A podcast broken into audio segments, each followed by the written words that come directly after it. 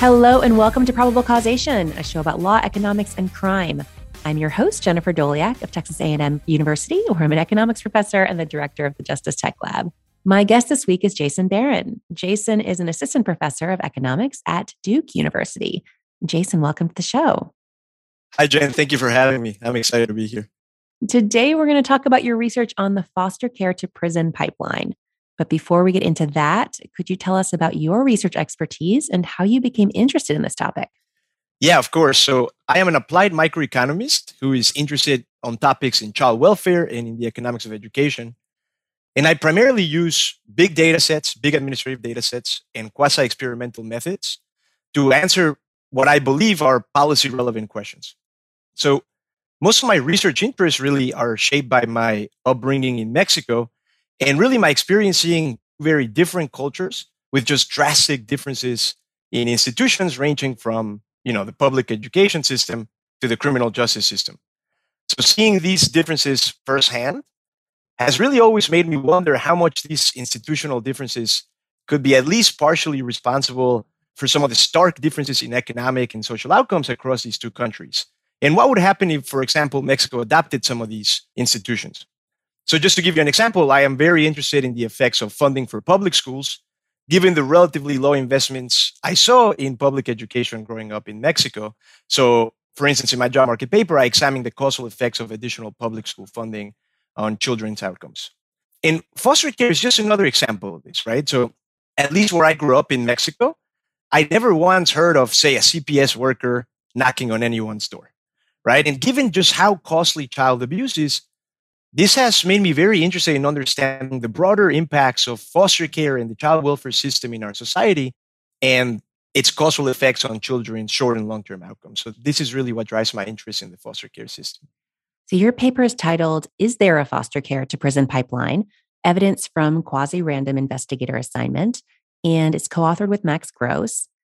In this paper, you consider how placing children in foster care affects their long term outcomes, and you're focused on the Michigan foster care system in particular.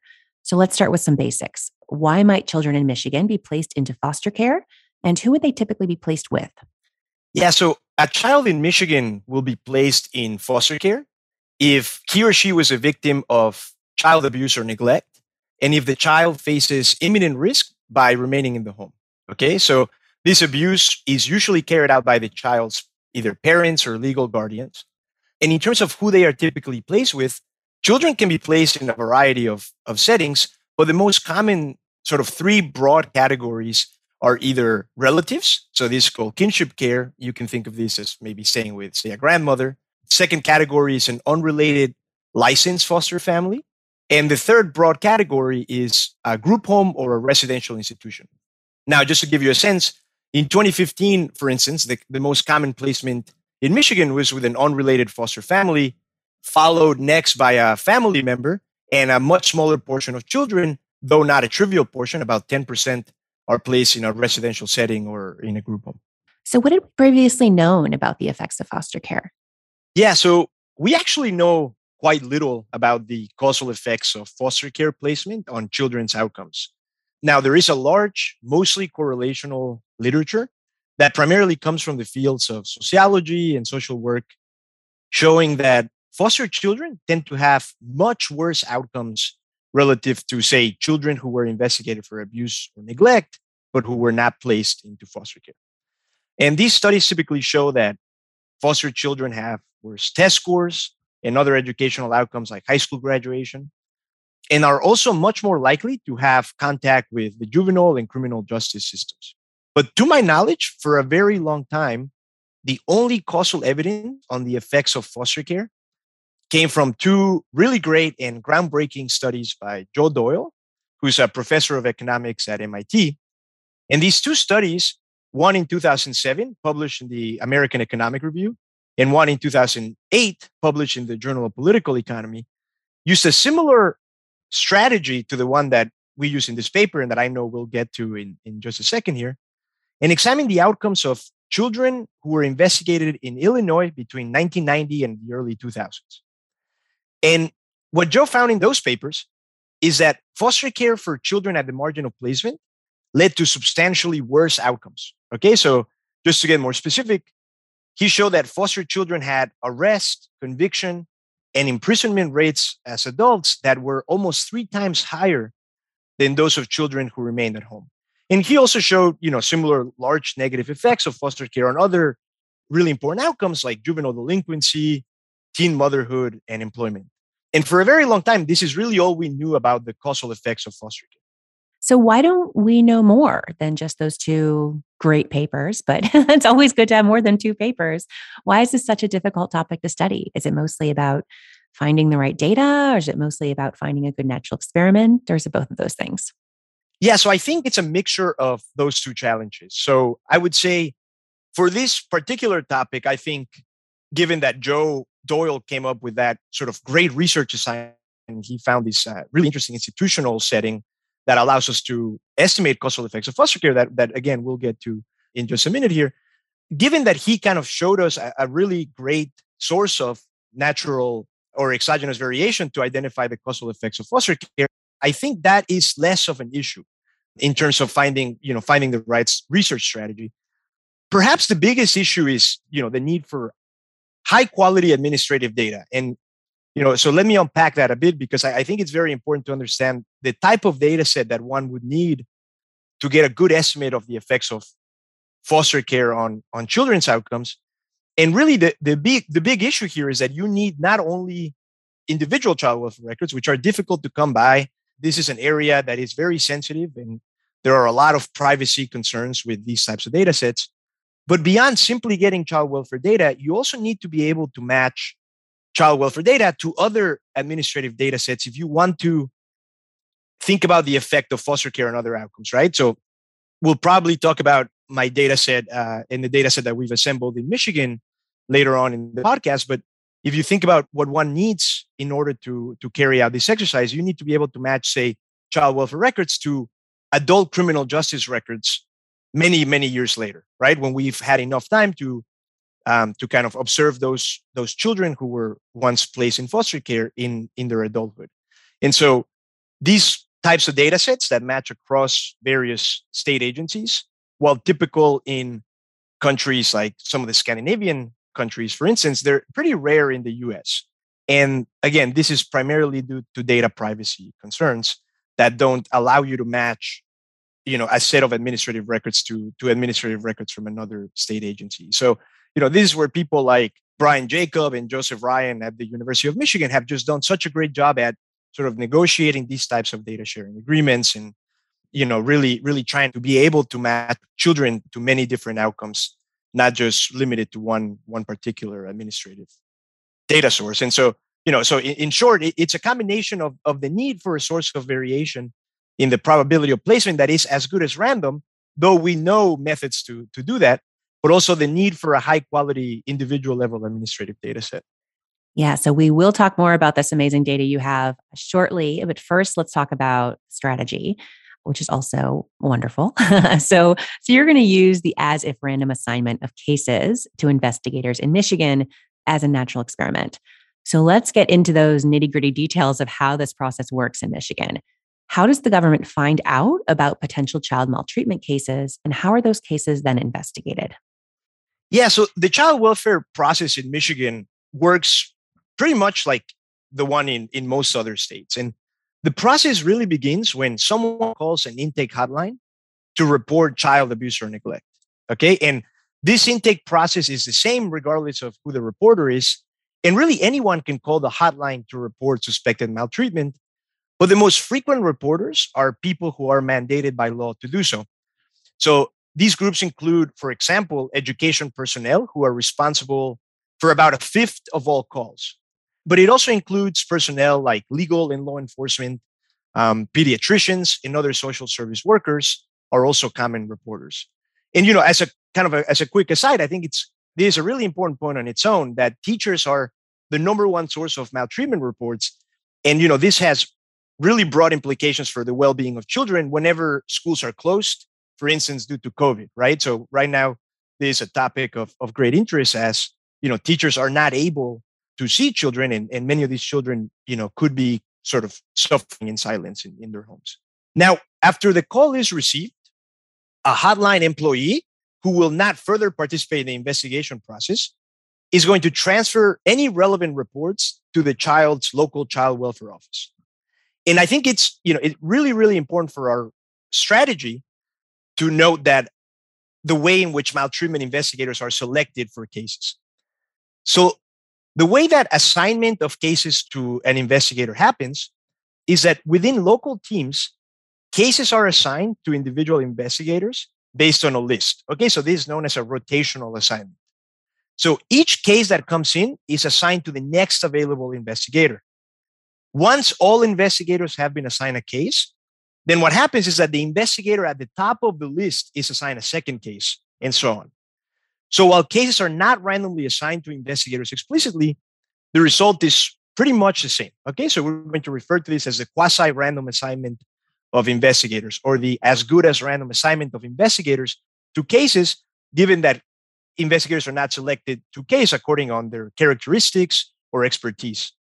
And so just to give you a sense of kind of the prevalence of these investigations, in Michigan, we calculate that about one in five public school students was the subject of a formal investigation by child welfare by the third grade. Okay, so this is quite a common practice and it's it's much more prevalent than people realize. Great. And so what are the possible outcomes for a case in Michigan? Yeah, so investigators are going to make sort of two crucial decisions that are going to jointly influence the intensity of the level of child welfare involvement.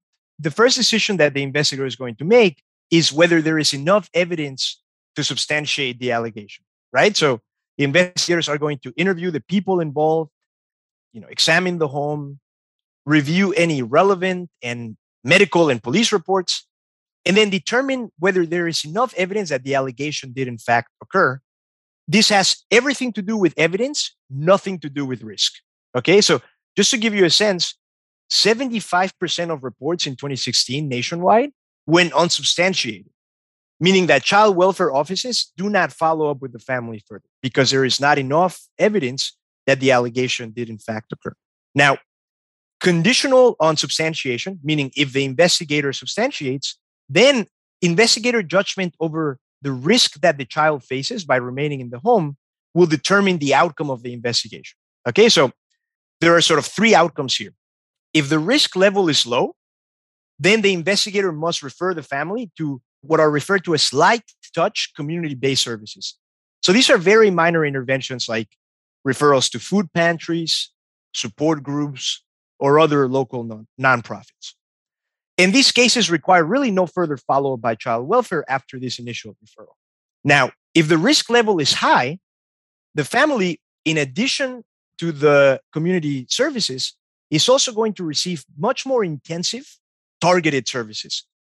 So these are services like substance abuse treatment, parenting classes, or counseling. And finally, the third potential outcome is that allegations with especially high risk are not only going to trigger the community and targeted services that I just mentioned, but these are also going to require the investigator to file a court petition for child removal. So th- these are the possible outcomes that, that an investigation in Michigan can have. And then once that decision's made, then it also gets handed off to somebody else, right? Then that investigator is not involved anymore. Am I rem- remembering that right? That's exactly right. Yeah. So, um, you know, we we can talk about you know how this how this makes the sort of exclusion restriction, right? The assumption that investigators only influence outcomes through their placement decision. How this makes this assumption more reasonable in our setting. But you're exactly right. Once that decision is made, any other decision once a child is in foster care, for instance, the type of placement, the the length in foster care, that's completely outside of the control of the initial investigator.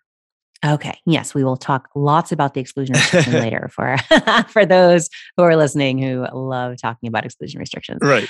All right. So tell us how exactly you use the assignment of cases to investigators to measure the causal effect of placing children in foster care. Yeah. So you know, I, I think the design is quite intuitive, and I think there are two key insights that I mentioned so far that are going to really illustrate the intuition of, of our strategy. The first insight is that, as I mentioned, investigators are essentially randomly assigned to families, right? Because they are not chosen which families to investigate based on their expertise or on the characteristics of the case. They are basically assigned to these based on who's next in the rotation. you know, which is effectively randomizing families to different investigators. The second insight is that investigators exercise considerable discretion in deciding whether a child should be placed in foster care or not. And for a variety of reasons, such as maybe their own personal experiences or views of the foster system, some investigators are going to be much more likely to recommend placement than others. As a result, if you think about it, children that are assigned to such strict investigators, these investigators that are much more likely to recommend placement, these children are going to be much more likely to be placed in foster care than had they been assigned to a more lenient investigator. Okay, so an investigator that is much less likely to recommend foster care on average because, say, you know, the investigator's personal views or experiences. So, because this essentially mimics random assignment, you can think about our empirical strategy in the following way. We are simply going to compare the probability that a child assigned to a strict investigator is, say, eventually arrested, convicted, or incarcerated as an adult, to the probability that a child assigned to a more lenient investigator is arrested, convicted, or incarcerated as an adult. Okay, so essentially, we are going to attribute any differences in the probability of criminal justice contact to the fact that they were assigned to, to different investigators, given how closely our setting mimics random assignment. Right. And then you're going to argue that that the assignment into investigators is really random assignment to placement in foster care. That exclusion, exclusion restriction we'll talk about later. yep, that's exactly right. Okay, great. And so, what's the counterfactual we should have in mind here? If someone's not removed from the home, so if they're assigned to one of these, if they're assigned to one of these lenient investigators, and so they're they're less likely to be removed from the home, what happens to that family? What would sort of be the in these marginal cases? Would nothing happen, or would the family still typically receive some services in this setting? That's a great question. So, you know, generally, many of the families that are not placed, because we are thinking about the margin here, and we'll we'll talk a little more about who these children at the margin are and, and what it means for our estimates. But because our counterfactual are children at the margin who were not placed, this means that these children were probably of similar risk to children who were removed, right? And so this means that these families are still going to receive community and targeted based services. So these families, while their children will not be removed, they will still be candidates for, again, the light touch services that I described, but also these more targeted services such as parenting classes, substance abuse treatment, and so on. So these are the children that you should think of as being the counterfactual for, for foster children in our sample. And what are the mechanisms through which foster care might affect kids' long term outcomes in this setting? So I think there are multiple mechanisms through which foster placement could impact adult crime. And really, you know, it is unclear before looking at data whether foster care would increase or decrease the probability of adult crime. You know, this is part of why there is a debate, you know, about the effects of foster care on adult crime because it, it is just not quite clear, right? So on the one hand, it could be that foster care makes children safer than they would otherwise be if they remain in their home. As a result, children may be less likely to be abused, and as a result, could experience improved mental health outcomes and maybe less likely to commit crimes as adults that stem from sort of mental health concerns. Similarly, foster care could lead to the improvements of neighborhoods and schools, right? So if foster children move to better neighborhoods or schools as a result of placement, they may be exposed to fewer crime prone youth and so they may be less likely to commit crime. So, you know, there is really good evidence from some of the work by Larry Katz and, and the work by Eric Chyn that moving to better neighborhoods can really decrease the probability that youth will have contact with the criminal justice system later on as adults. Right. And so if children are moving to better settings, this could decrease the probability that they commit crimes later on. But there's also a, another story, right? So, on the other hand, the removal of children from their families and communities could be a very traumatic experience for these children. This may lead youth on a path of disengagement from the system and engagement with the juvenile and the criminal justice systems. Similarly, foster care children may face increased surveillance and increased likelihood of contact with the juvenile and criminal justice systems, right? So there are countless anecdotes of foster families calling the police for minor incidents with foster youth that end up with these foster youth having contact with the juvenile justice system early on, right? And you know, the type of setting in which children are placed also really matters for thinking about mechanisms. So just to give you an example, if children are placed in a group home, for example, they may be exposed to other children who are themselves victims of previous abuse or neglect and who may have behavioral problems, right? Such negative effects could lead to criminal capital formation while in the group home and lead to increase in the probability that a child will engage with the criminal justice system as an adult. So such negative peer effects have been shown to be very important in settings like juvenile justice facilities. For example, in work by my colleague, Pat Bayer, but this could also be important in, in settings such as group homes. So, you know, in some, there are sort of many different channels through which foster care could impact the probability that, that a child ends up arrested when the child is in adulthood. And it's not really clear what direction, you know, th- those mechanisms go. All right, let's talk about the data. Tell us about this amazing data set that you're using to study all of this. Yeah, so we have really assembled what I think it's it's a really nice data set to answer all sorts of policy relevant questions. But what we are doing is we match the universe of public school records in Michigan to child welfare reports, to juvenile justice petitions, and to adult criminal justice records in Michigan. Okay. And so, you know, this is the work of many, many years of data sharing agreements and, and kind of negotiation by people that I mentioned before, like Brian Jacob and Joe Ryan at the University of Michigan. And I was sort of part of of creating this this data set uh, during my time at Michigan uh, during my postdoc last year. And so for this particular paper, we're going to analyze the outcomes of over 120,000 child maltreatment investigations of school age children between 2008 and 2016. And we are going to match these children to their criminal justice records, you know, up until this last year.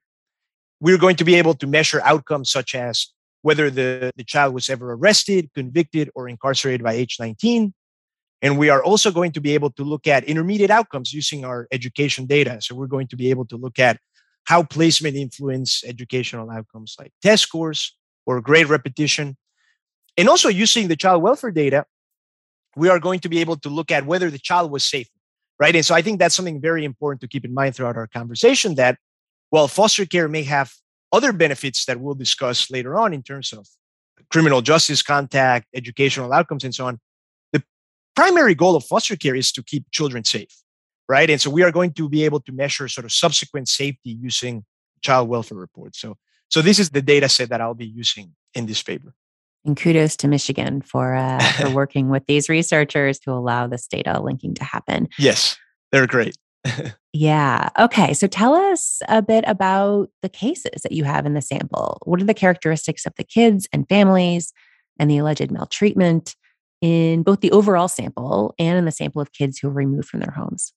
Yeah. So I guess I'll, I'll start by describing how the sample of investigated children look like compared to the overall child population in Michigan. And then I'll, I'll talk a little bit about how foster care kind of makes those differences even more pronounced. So Children who were investigated are substantially more likely to be Black and lower income. They are also more likely to have substantially worse educational outcomes in the year prior to the investigation. So, you know, in the data, we see that they have much lower attendance rates, much more likely to have an individualized education plan, and they're also much more likely to be retained in grade. Now, just to give you a sense of sort of prevalence of adult criminal justice involvement among this sample, 15% of children who were investigated for child abuse or neglect will be arrested by age 19. 8% will be convicted of a crime, and 6% will be incarcerated. Okay, so these are much higher rates than sort of what we would see in just the overall sample in Michigan, which is about a, a 6% chance of, of being arrested by age 19. In terms of the foster care sample, these differences are even more pronounced. Okay, so this sample is even more likely to be mostly Black, to be mostly low income and to have, again, much worse educational outcomes, they are also much more likely to have had previous contact with child welfare. And again, just to give you a sense of how drastic the criminal justice involvement is among this group, one in five foster children placed will be arrested by age 19. And roughly one in 10 will be convicted and incarcerated. Okay, so you know these are very sad statistics and, and just kind of confirm the findings of, of, again, that sociology and social work literature showing that foster children have substantially worse outcomes compared to even children who were investigated for abuse or neglect, but who were not placed. Right. And so the question, the key question here that we wanted the answer to is Is that a causal effect? And so that's what your strategy allows you to measure. And so let's talk about your results. What do you find is the effect of foster care placement on kids' future criminal justice involvement? Yeah. So, in short, we find that children on the margin of placement are going to be substantially less likely to be arrested, convicted, or incarcerated by age 19. Okay, and we find very large effects. So more, let me get more specific on the on the point estimates. We find that foster children are 25 percentage points less likely to be arrested by age 19 relative to children at the margin of placement who were not placed. This represents a 65% reduction, okay, relative to the baseline. Now, placement also decreased the probability of conviction and incarceration by 29 and 20 percentage points, respectively. And just to give you a sense again of the percent magnitude, this corresponds to a decline of roughly 80% relative to the baseline. Now, we see similar effects on the probability of being arrested on a misdemeanor and a felony offense, so we don't see much difference there. And we also find large reductions across all types of crimes, including violent, drug, and property crimes. But really, the effects are largest and most precise for violent crimes. Okay, suggesting large sort of reductions in social costs, given how costly violent crimes are. And finally, I want to mention that we see also a large reduction in the probability that a child is ever placed in a juvenile detention center. Okay, so we not only see reductions in adult criminal justice involvement, but we also see reductions in the probability that a youth who is placed has contact with the juvenile justice system as well. Okay, so foster care has not just benefits, but huge benefits. I mean, those are huge effects. Yes. Uh, which is really amazing. Yes. So, as we were discussing briefly earlier, these results are going to apply to those kids that are on the margin. So, the kids for whom you know a different investigator might have made a different decision so you know you're just you're just on the margin of being removed from your home or not so we call that group the compliers. So who are the compliers in your analysis? What types of kids are these results relevant to? Yeah so i'll kind of tell you exactly the characteristics of compliers but i think this point is just so important to to get across to listeners right? So you know our study cannot speak to foster care effects for individuals for which say all investigators would agree that they should be placed. So, for example, because the abuse was so severe, we also cannot speak to the effects for individuals for whom no investigator would want to place, right? So, these are maybe allegations that were so minor that no investigator would place. Nevertheless, we think in our setting, this is exactly the population that we care about, right? So, in practice, debates about foster care are really never about black and white cases, right? So, these are most often about these gray cases where it's not so clear whether you know the investigator should remove or not remove the child. And so we think that our estimates are, are, sort of widely relevant for policy from this standpoint. Now in terms of who these compliers are these compliers are going to make up about 5% of our sample. They're going to be disproportionately students of color and lower income students. And they're going to be much more likely to be placed due to an investigation that involved at least one allegation of parental substance abuse. And we'll come back to why, you know, this is so important for thinking about the mechanisms of why foster care impacts long-term outcomes. But compliers are also much more likely to have previous child welfare involvement and to have much more stable and shorter foster care placements. Finally, they're much more likely to be reunified with their birth parents. Okay, so we find that upwards of 70% of compliers in our sample are reunified with their birth parents after about 17 months. Okay, so foster care is a relatively short intervention for complier children, and these children are also much more likely to come back to their birth parents. And you're able to look at some other outcomes in order to dig into potential mechanisms a bit. So, what do you find when you do that? Yeah, so you know, I've been alluding to this through kind of the description of the compliers. But we find strong evidence in our study that parental improvement while children were temporarily away from their homes is a likely explanation for the observed improvement in children's long term outcomes. Okay, so I want to unpack this just a little bit because I think it's so important to get at mechanisms here. So we're going to base this claim on a few key findings.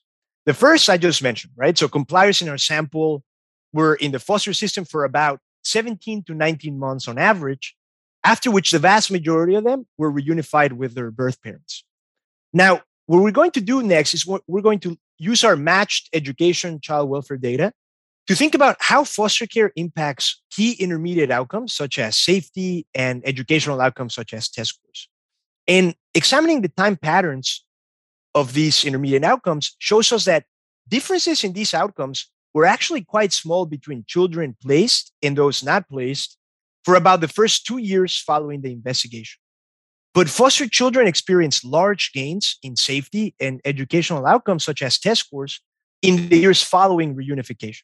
Okay, and so we think that a likely explanation for this time pattern of the effects is that birth parents who work closely with social workers and the courts following child removal improve their parenting skills and address concerns in their own lives, such as substance abuse. Okay, and there are actually several institutional features in Michigan that are going to support this trend. So, first, after their children are removed, birth parents work closely with social workers to address challenges in their own lives, right? So, birth parents are going to receive fully funded services to help with these challenges, such as substance abuse treatment, parenting classes, or counseling.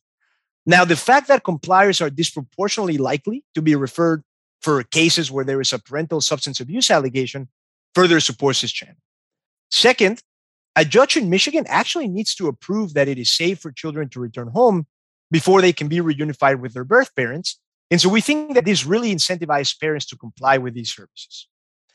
And finally, we actually are going to show in the paper directly that there was sort of statistical evidence of parental improvement. So we show that birth parents were much less likely to abuse or neglect other children even years later if their initial child victim entered foster care we are going to find much less evidence for some of the other explanations that I put forth earlier in the podcast, such as moving to better neighborhoods or better schools, given the sort of temporary intervention of nature of foster care. And so I just want to summarize by saying that many people do not realize that foster care is sort of a family oriented intervention and it's also a temporary intervention, right? So this is, I think, really important to get across in our study. Yeah, I think it's really interesting in light of what we were discussing earlier about kind of what the counterfactual is, what this what these families would receive if they were on the margin but had a, a stricter investigator who removes the kid versus versus what they would have received if they had a more lenient investigator and kid was not removed. So these families would have received in all likelihood all the same types of services. But it really does seem like removing the kid does provide either the space and time for the parents to really focus on their own recovery or the incentive to really do it. Is that that how you're interpreting those results? That is exactly right, Jen. And so, you know, we, we think this is just so important because it, it suggests that, you know, if we can find ways to incentivize the same type of sort of compliance in these services, and if we can find ways in which we can kind of help parents work through some of the, the challenges in their own lives, then we might be able to safely reduce the use of foster care, right? Which is, we'll, we'll come back to this if we talk about policy implications, but there's a big push to reduce foster care, you know, across the field by practitioners, by scholars, most recently by the federal government, and really understanding how we can keep children safe at home, you know, without without foster care. I, I think it's it, it's a crucial next step in this research. Yeah. Okay. So this is an instrumental variable analysis. And so researchers listening to this are probably wondering about the exclusion restriction. So a key assumption here is that your treatment variable, in this case, an investigator's tendency to place children in foster care, is correlated with the outcome only through its effect on whether a child is placed in foster care. That's the exclusion restriction. So, since you have random assignment of investigators to cases, we're not worried that investigators' preferences or skills are correlated with case characteristics. That would be the usual big problem you'd have to overcome in a correlational analysis. But it's still possible that the investigators influence the cases they handle in other ways than just that foster care decision. So, you investigate this a bit. So, tell us what you do and how you convince yourselves that this exclusion restriction is plausible in this setting. Yeah, so we do our best in the paper to really, really get at this assumption. But I actually think that this assumption is quite reasonable in our setting. And so let me, let me give you an example. A potential concern here would be that for instance, investigators who vary in their tendencies to remove might also influence children's experiences while in foster care. So, as an example, if a particularly strict investigator is also better at, say, getting children to reunify with their with their parents faster, then this would violate the exclusion restriction. A setting of Michigan that is very useful for us, however, is that investigators do not work with children after the investigation. So cases that end up in foster care are actually transferred to other child welfare caseworkers, known as foster care workers in, in Michigan. So investigators are actually not involved in determining where children are placed, how long they're going to remain in foster care, or even the stability of their placements. Right. So in the paper, we show kind of statistical tests showing that investigator tendencies are not correlated with indicators of children's experiences in foster care, such as you know length in foster care, the type of placement, and so on. You know, I think Max and I always like to be really upfront about other assumptions that we cannot test, right? And so inherently the exclusion restriction is untestable. And so we rely on these statistical tests and, and kind of arguments that we believe it is. But, you know, it is plausible that investigators may affect children during the investigation in ways that could potentially impact outcomes. So, so let me give you an example. So, relatively strict investigators, for instance, could vary in their, say, sensitivity to a family's schedule or in the way in which they conduct themselves during the investigation process. And this could impact children's outcomes, right? So, even with detailed survey data on family experiences, we really would not be able to address all of the potential channels through which investigators could impact children's outcomes. We think that this assumption is plausible in our setting, and you know we, we do our best. But at the end of the day, I think it's it's very useful to be honest about what we can and, and cannot rule out in this setting. So, you know, in short, we do our best to probe it. It seems like it's reasonable in our setting. We pass all of the usual statistical tests, but you know, there are there are some things that, that we are not able to to empirically show in the paper. Yeah, this I think it's a great caveat. This is an assumption that one can never test directly. exactly. Yeah, I mean, I think just on the, the, your last point that there might be something about the way that the type of investigator who is strict versus lenient, you know, interacts with the family that could be different that happens to be correlated with that foster care placement propensity. I think then you wouldn't expect to see the time pattern in the results. I think that you see, right? The fact that it's it seems to be after the kids are reunited with the families that you really see the big benefits, you'd kind of expect to see the effects immediately if it's something about the interaction rather than the foster care placement, I think. Yes. Yeah. We, I mean, we, we think that's exactly right. Yeah. You know, it's just very difficult to kind of empirically test. Sure. Yeah. But I agree with you. I, I think the I think the time pattern of the results is kind of really revealing about, you know, which are plausible mechanisms in our setting and, and which are not. And and parental improvement really f- from everything we've seen really seems to be the main driver of, of our results. Yeah. Okay, let's go back to the Joe Doyle papers that you mentioned previously, which really for a long time had been, you know, viewed as sort of, you know, what we know about the impact of, of foster care. So it used basically an identical empirical strategy to what you all do this random assignment um, of cases to, to caseworkers to measure the effect of foster care in Illinois between 1990 and 2003. And as you said before, that paper found that placement in foster care increased the probability of a future arrest. So basically, the opposite of what you're finding in this paper. And I really liked that in, in your paper, you did a bunch of work to try to understand why these studies are reaching such different conclusions. So, walk us through what the possible reasons for these differences are and how you determine which are the most important. Yeah. So, you know, we've been thinking about this for a long time about you know, I, I, the, the Doyle papers are excellent, and so it was very surprising to to sort of find such drastic results. Right? Not only does Joe Doyle find you know negative effects of foster care, he finds extremely large negative effects of foster care, and we find, like you said, just the opposite: very large positive effects of foster care. And so, I think one of the challenges of of our work in the social sciences, right, is that estimates can vary so drastically by context. So you know, there's so many possible reasons why our findings in Michigan in the last decade could vary from you know the findings of Illinois in the late 1990s. And in the paper, we are going to kind of think about a bunch of possible different reasons and try to do our best to give the reader a sense of what we believe is going on. And so we are going to start by asking sort of more simple questions like Is the sample composition different across the two studies? or whether compliers may be different, right? So Joe Doyle has these really nice tables in his paper where, where he has sort of the characteristics of compliers and how they compare to his overall sample. We have similar tables in our paper. And so we're really able to take a look at whether differences in the study may be driven by difference in sample construction or complier characteristics. We don't think that's the case. So our compliers tend to look quite similar to those in Doyle. Our sample construction tends to be quite similar. We even do an exercise where, where we try to construct our sample even more similarly to the way in which Joe constructs his, and our results look similar to those in our main analysis.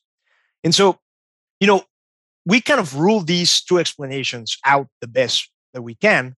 What we believe is going on here is that we think there are very large differences across the foster care systems, across the two states and two study periods. Okay, so let me unpack this a bit because I, I think this is very, very important for kind of future research and the way in which we can view this literature. We show in the paper that the foster care system in Illinois at the time that Joe studied the, the system was not very representative of the average foster system at the time.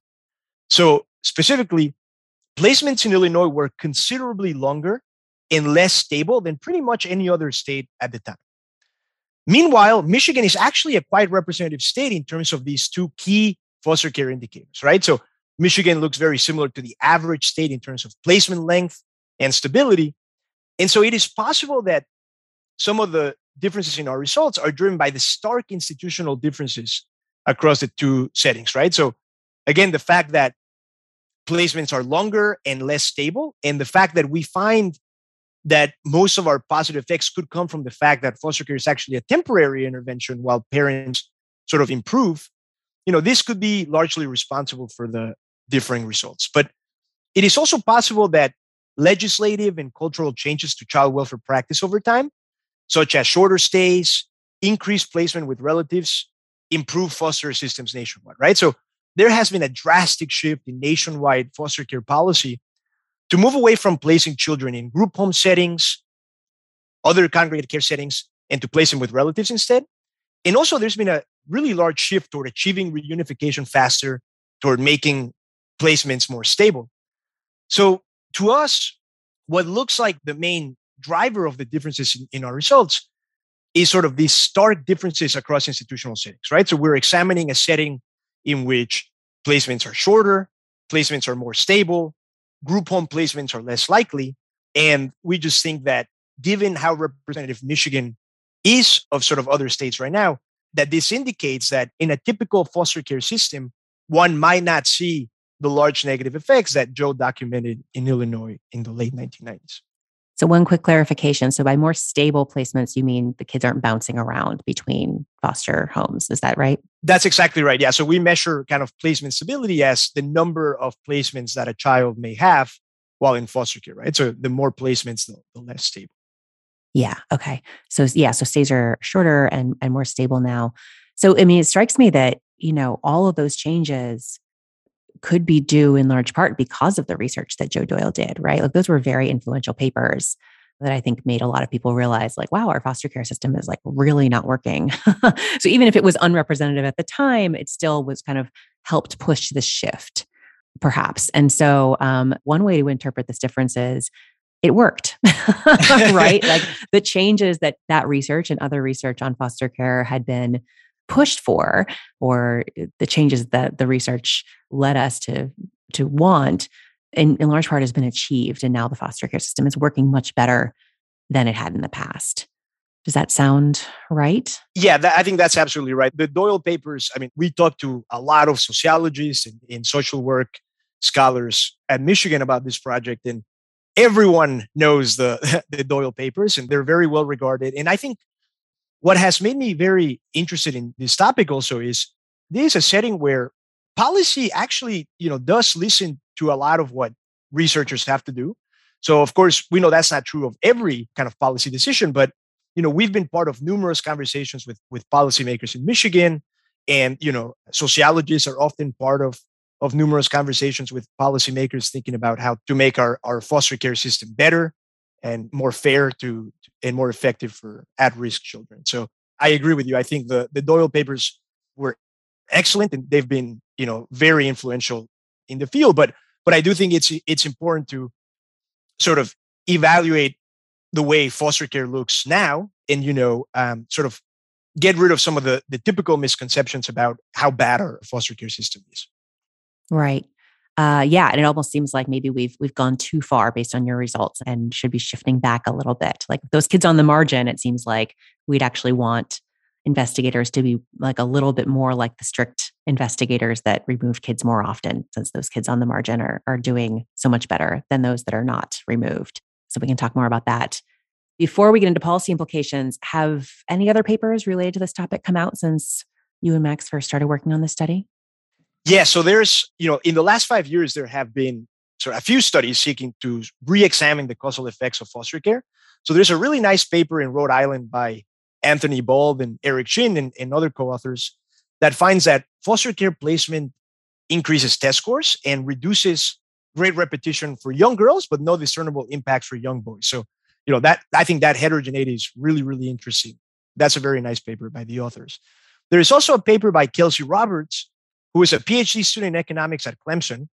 And this was kind of her, her job market paper. And she actually found similar positive effects on grade repetition. And finally, you know, our own work in Michigan looking at the effect of foster care placement on short-term outcomes showed that foster care can have kind of positive effects on educational outcomes like test scores, attendance, and so on. Our paper is forthcoming in the AEJ applied. And so all three of these papers use the same research design there are sort of various differences that we detail in the paper about data availability and the context, but these all seem to point to a more positive effect of foster care than the early Doyle papers had. And so, again, I think this kind of reinforces, Jen, what we were just discussing that, you know, it could be that, you know, the foster care system has sort of improved drastically over time. Yeah. So, what should policymakers and practitioners take away from all this? What are the policy implications here? Yeah, so we are very careful here in policy implications. I don't think our results mean sort of go out and remove more children, right? So I, I don't think anyone is sort of in favor of the traumatic experience that family separation can bring. But I think there is a, a big implication here that there is this big push in the field to reduce the use of foster care. So this across practitioners, scholars, and as I mentioned, even the federal government just passed a law, the Family First Prevention Services Act, which took effect in 2019, that literally incentivizes states to move away from out of home placement and to instead focus on prevention services that are focused on, fam- on family preservation. So, the way we view our results is that, well, these current prevention services are falling quite short, right? And so, because we are comparing children at the marginal placement who placed to those who were not placed, the way we view our results is that children who remain in the home are much more likely to be abused again, to have worse educational outcomes, and to commit crimes as adults, right?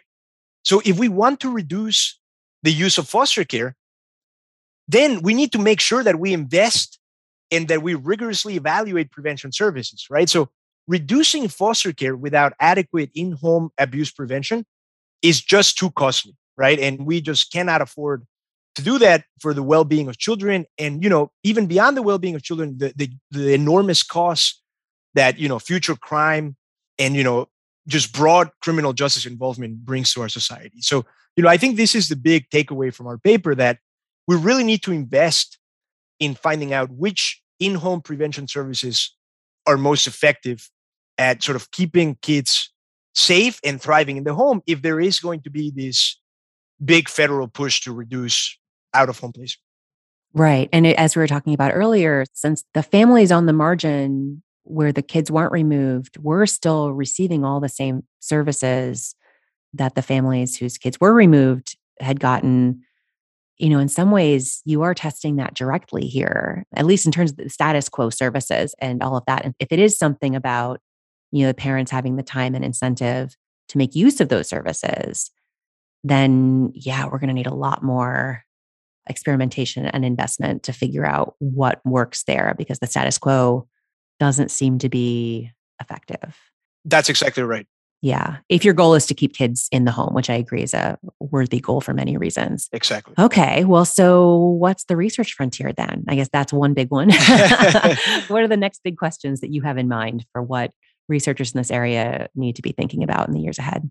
Yeah. So, one of the kind of extensions of our paper that we are currently working on that we are hoping to add to the paper is thinking about which types of foster care are most effective, right? So, I think there's a lot of nuance in foster care and it is a complicated, very broad intervention. So it's not fair to kind of say, is foster care good or bad for children, right? So foster care can mean anything from the child is staying with his or her grandmother for six months to the child is in a group home for two years, right? With other children who were previously abused or neglected.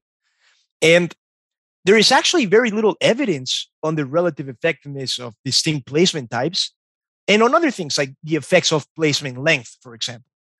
So our study can really only speak to the average effect of foster care placement, but one can imagine that placement in a group home is going to have very different effects from placement with a family member, right? So unfortunately, our, our research design doesn't allow us to kind of readily, incredibly bring evidence to this question because you know placement happens after the random assignment of investigators but we are currently thinking about ways in which we could credibly estimate, you know, heterogeneous effects by placement types. And I think this is just such an important question and something that we have such limited evidence on. And I really think there are big returns to figuring this out. So ju- just to give you an example, the Family First Act that I just mentioned a moment ago actually incentivizes the reduction of group home placements. And this is sort of generally accepted by the field to be good practice but there is little to no empirical evidence on this subject, right? And so bringing some empirical evidence to these types of questions, I think, could have large returns for the field of child welfare policy. My guest today has been Jason Baron from Duke University. Jason, thank you so much for talking with me. Thank you, Jen. This was great.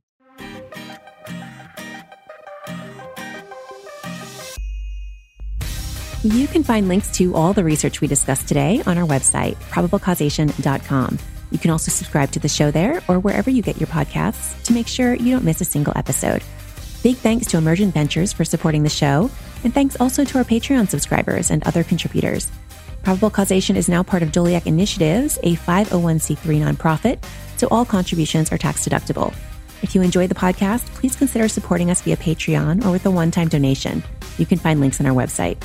Please also consider leaving us a rating and review on Apple Podcasts. This helps others find the show, which we very much appreciate. Our sound engineer is Jon Keur, with production assistance from Haley Grieshaber. Our music is by Werner, and our logo was designed by Carrie Throckmorton. Thanks for listening, and I'll talk to you in two weeks.